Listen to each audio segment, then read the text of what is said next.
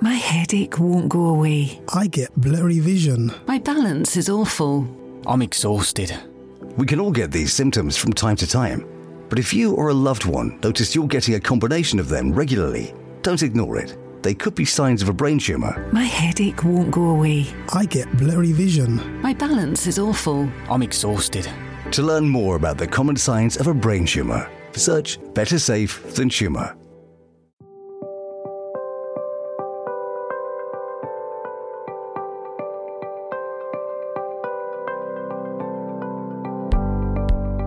Welcome to Let's Talk About Brain Tumours, the podcast where we'll be talking to people who've been affected by a brain tumour diagnosis, either their own diagnosis or the diagnosis of a loved one. We'll also be sharing news and updates from the Brain Tumour Charity about what we're doing to halve the harm and double survival.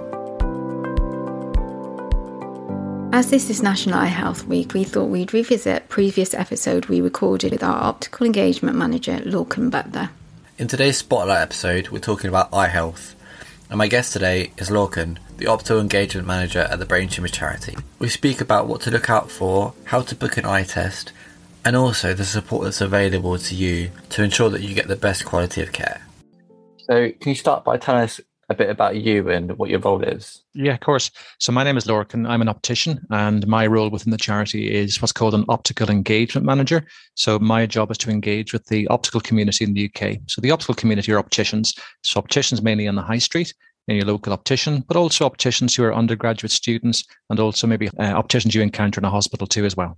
And why is it important that opticians know about brain tumours and about the impact they have? Yeah, approximately 30% of people with brain tumors will actually have visual symptoms at some stage during their diagnosis. So that can be blurry vision, it can be a change in the vision, it can be double vision. So we need to be very, very aware of what to look out for. And in terms of people who are looking to get the eye exam done, uh, why is it important for them to go and get them checked? Sometimes people aren't aware that we can detect brain tumors through an eye examination. So normally, what would tend to happen is people go to their GP and maybe go back three, four, or five times and the GP maybe doesn't mention about going to the optician to get their eyes checked. So sometimes people don't automatically assume opticians are able to detect brain tumors. But we do spend three years in college as a specialist subject, and we are trained in the early signs and symptoms. And if we do detect something which is irregular, we can refer straight away to a hospital department for further assessment too as well. And can all brain tumors be detected uh, in an eye exam? Yeah, I get that asked quite a lot, Chandos. Unfortunately, the answer is no. So, depending whereabouts the brain tumor is, and also its size, it could be quite a small tumor. Unfortunately, we may or may not be able to detect it. The ones which do affect the back of the eye, they're quite easily to detect, and also ones which may be affected a person's vision. People sometimes know themselves. They may not be able to point a finger at it, but they can say something's not right. I'm concerned. It's not myself, etc. So you have to go by patient symptoms uh, as well. So, but sometimes the answer is yes, we can detect them through brain tumors through an eye examination, but sometimes the answer is no. And so, is it important for people to tell their optician the symptoms they might be experiencing? Yeah, very important. What will tend to happen is sometimes people will have other symptoms in their body or their mind, and sometimes they won't mention these because they don't think it's a, a possible sign or not related to a brain tumor. So, sometimes people will have cognitive issues, so maybe memory loss or confusion. Sometimes it can be difficulty with their hearing. They'll hear ringing in their ears if they do have a brain tumor, thanks to the eyes. Weight gain, weight loss, change in personality. Uh, people not being themselves themselves are very important. So these are kind of red flag signs and symptoms that can easily be described by the patient, but also by their loved one, by their parent or spouse or partner or, or, or family member. If they say he's not himself, he's very lethargic, he's gone into himself, very depressed, he's normally the life of the party, it just isn't himself. These are the things we take into consideration. And so, what questions should someone look out for from an optician that they should expect the optician to ask them? Yeah, we ask them a, a, series of questions such as What are your symptoms? When did it start? Are they getting better? Are they getting worse? Then we ask them about their general health conditions. So, this can be if you have any medical conditions at the present moment, but also something in the past. So, maybe somebody had a, a previous episode of cancer when they're younger. They do have a slightly higher risk of developing uh, cancer and a brain tumor later in life as an adult. So, especially if a female had breast cancer or a male had prostate cancer, we'd need to know. We also ask medications. So sometimes people can describe visual disturbances, and we need to know what medication they're taking, just in case it is caused by the medication. And then we ask about family history. So does mom, dad, brothers, and sisters have any eye conditions or have any medical conditions? And again, if you said my mom had a brain tumor or my dad had a brain tumor, we'd be taking that into consideration too as well. And there's obviously a lot of information that goes goes with having a brain tumor diagnosis, and it's hard for I know it was hard for me to process all the information. So, can someone take notes when they go for a checkup? Yeah, it's something we highly recommend, Chandos. So bring a friend. We do have what's called a chaperone policy. So you can bring a friend in with you and they can uh, ask the questions and answer your questions on your behalf. Sometimes people do have difficulty with confusion or memory issues. So it's always easy to write things down. Nowadays, with the advent of mobile phones, they do have recording ability. So sometimes people just say, listen, I'm going to record this in my mobile. I'm going to write this down to share with my family and friends. Would that be okay? And the answer would always be yes. And what is the cost of an eye exam for someone in the different parts of the country? Yeah, good question. So in Scotland, it's free of charge to everybody, and in the UK and Wales, North, Northern Ireland, it depends on your age. Anybody under the age of 16 gets a free eye examination, and they tend to have recommended intervals. So it's a yearly interval up to the age of 16, and then it's every two years for people over the age of 16 in full-time education. The cost of an eye examination can vary depending on where you live. Chandos, sometimes it can be free of charge. Sometimes it can be anything from five pounds to 100 pounds, depending who you go to. And there are some classifications which would be eligible for a free eye examination, such as diabetics, who are a bit more prone to developing eye conditions. Um, people who've got a family history of glaucoma, that's an eye condition that people lose their peripheral vision. There does tend to be a family history. And if an optician notices or detects anything um, in their checkup on the person, will they refer refer them on, or will they tell the person? Yes, depending on the severity or the urgency, if we think it's a very urgent referral, we can refer directly to the hospital. Uh, we'll pick up the phone and speak to the hospital and say, I think I need to send somebody down to you straight away for further assessment. If it's just more of a routine referral, I we want something to be checked up, but it's not urgent, doesn't need to be done within the next one day, one week, one month. We can do a referral back to the GP and ask the GP to send the referral onwards. With the advent of electronic referrals now, the majority of referrals are done online. So what happened was we used to do referral to a GP GP, the GP would pass on to the hospital. But thankfully now, due to telemedicine, it can all be done quite quickly in house. And I know that National Eye Health Week is coming up. What is it? It's a great public platform to explain to the general public about the importance of getting an eye examination. So, not many people know that we do other things apart from sell glasses and contact lenses and sunglasses. So, we are trained to detect conditions such as high blood pressure, high cholesterol, diabetes, and brain tumors. So, we tend to use this week to promote regionally and uh, nationally about the importance of an eye examination and the important things we can detect and save people's lives, such as a brain tumor, which can be both sight threatening and also life threatening. And what are some of the activities that are happening? Uh, lots of public activities. Um, so you'll usually tend to find on Good Morning TV and six o'clock BBC News, ITV News, there'll be representative from our professional bodies talk about the importance of eye examination. And they'll sometimes use a case study, such as maybe somebody who is diagnosed with high blood pressure, or maybe somebody whose diagnosis from multiple sclerosis came via an optician. And it usually tend to kind of be quite uplifting stories saying that if I hadn't gone to the optician, I may not be here. And how is this linked to the brain tumor charity and the work that the organisation is doing?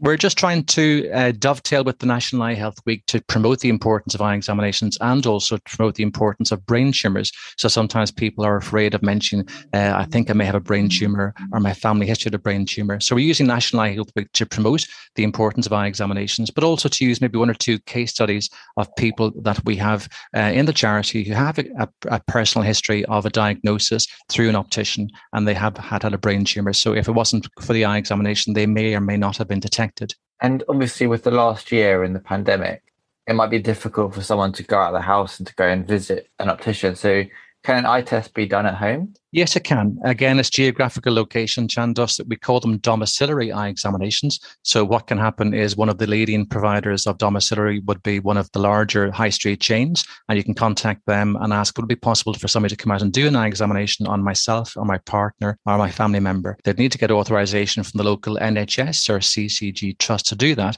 And then they can perform an eye examination in your home, in the comfort of your own home. And also spectacles are required when they're made up. They can be delivered to your home. Uh, so it gives people reassurance reassurance and peace of mind that just in case they are scared of going out, but there does have to be a medical reason for the, the optician to visit, um, such as they are restricted to their bed or they're isolating, etc. Uh, so there will be COVID restrictions. And if someone is experiencing sight loss, uh, what support is out there for them? There's lots of support, and again, it's going to vary depending whereabouts in the UK you are, uh, Chandos. There tends to kind of be uh, local support in your local NHS sensory support centre. So it might be your local hospital, your A and E unit. There might also be an NHS uh, sensory support service, um, and also your GP will be a good point of contact, and also your local high street optician. So RNIB would tend to be one of the largest well-known charities, and they would tend to have drop-in centres, local centres, and they'd also have a support line too as well, uh, which is manned by people who can help people who have been affected by brain tumour and sight loss. And if someone has been affected by brain tumour and sight loss, could they expect their vision to return or to get better? It's a very difficult question to answer, Chandos. And again, I get this asked all the time. It tends to be a guarded prognosis. If people's vision does deteriorate, we'd like to hope it can return, but sometimes it may not. And that can be a difficult pill to swallow too, as well. We'd always like to be optimistic, but unfortunately, if there is damage to the vision, unfortunately, it may or may not return. And this can be difficult to speak to a person too, as well, especially if they're a driver and they may not be able to meet the driving requirements. And that may mean they may lose their driving license. And if you have lost your driving license, what vision checks do they need to get done before reapplying? What they have to do is apply for their license through the DVLA, and they'll be sent an application form to bring to the local optometrist, the local optician, and they'll have to check to make sure they can satisfy the DVLA driving requirements, which is reading a number plate at 60 uh, feet, 20 meters, and also having a good wide peripheral vision. So sometimes people's tumors can affect their side vision, and this, if if that's detected, then that would be a bar or restriction to driving. So you have to have good, clear peripheral vision on both sides for both your safety and the safety of other road users too, as well. And I know the charity has done a lot of like research and invested a lot in in eye health and awareness for sight loss. Has there, have they found any significant breakthroughs, or do they know of any that will help not at the present moment, just early detection, uh, early prevention, patient education, and that's part of my job. Uh, also, part of my job is to help people who do have visual problems. So, if somebody phones up on the support line and they have visual concerns, they'll usually be patched through to me, and hopefully, I can guide them. But in terms of research, people always ask me, "Is there anything new coming through?" Uh, but unfortunately, it does tend to kind of be uh, quite small steps at the moment. Well, thank you so much for chatting me today. It's been really amazing to hear what the charity's up to and the, the work that you're doing. So thank you. You're very welcome, Chandos. Thank you for asking me. Thanks again for listening to this episode of the Brain Tumour Charity podcast. And don't forget, the team is here to listen, support you, and help with all the information you might need. You can contact them using the email support at thebraintumourcharity.org or you can call them on 08 08 800 0004. That's 08 08 800 0004. You can also visit thebraintumourcharity.org for more information on the support that's available to you. We hope you enjoyed today's episode. Don't forget to subscribe to the podcast so you'll never miss an episode. If you'd like more information, you can visit our website at thebraintumourcharity.org or email our support team at support at thebraintumourcharity.org. And finally, before you go, if you enjoyed this podcast, please can you leave us a review on iTunes or wherever you get your podcasts so we can reach more people and raise more awareness.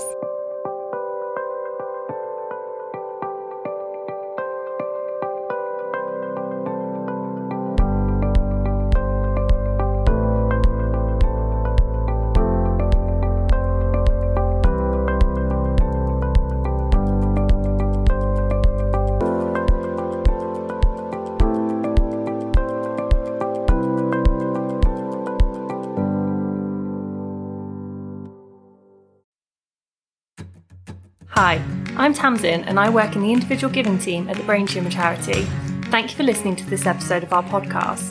If you or a loved one have been diagnosed with a brain tumour and are worried about your finances, the Brain Tumour Charity's Benefits and Money Advice Clinic, run in partnership with Citizens Advice, is here to help you. Our expert advisors can help you access the financial support you're entitled to, as well as give advice on how to make the most of your money.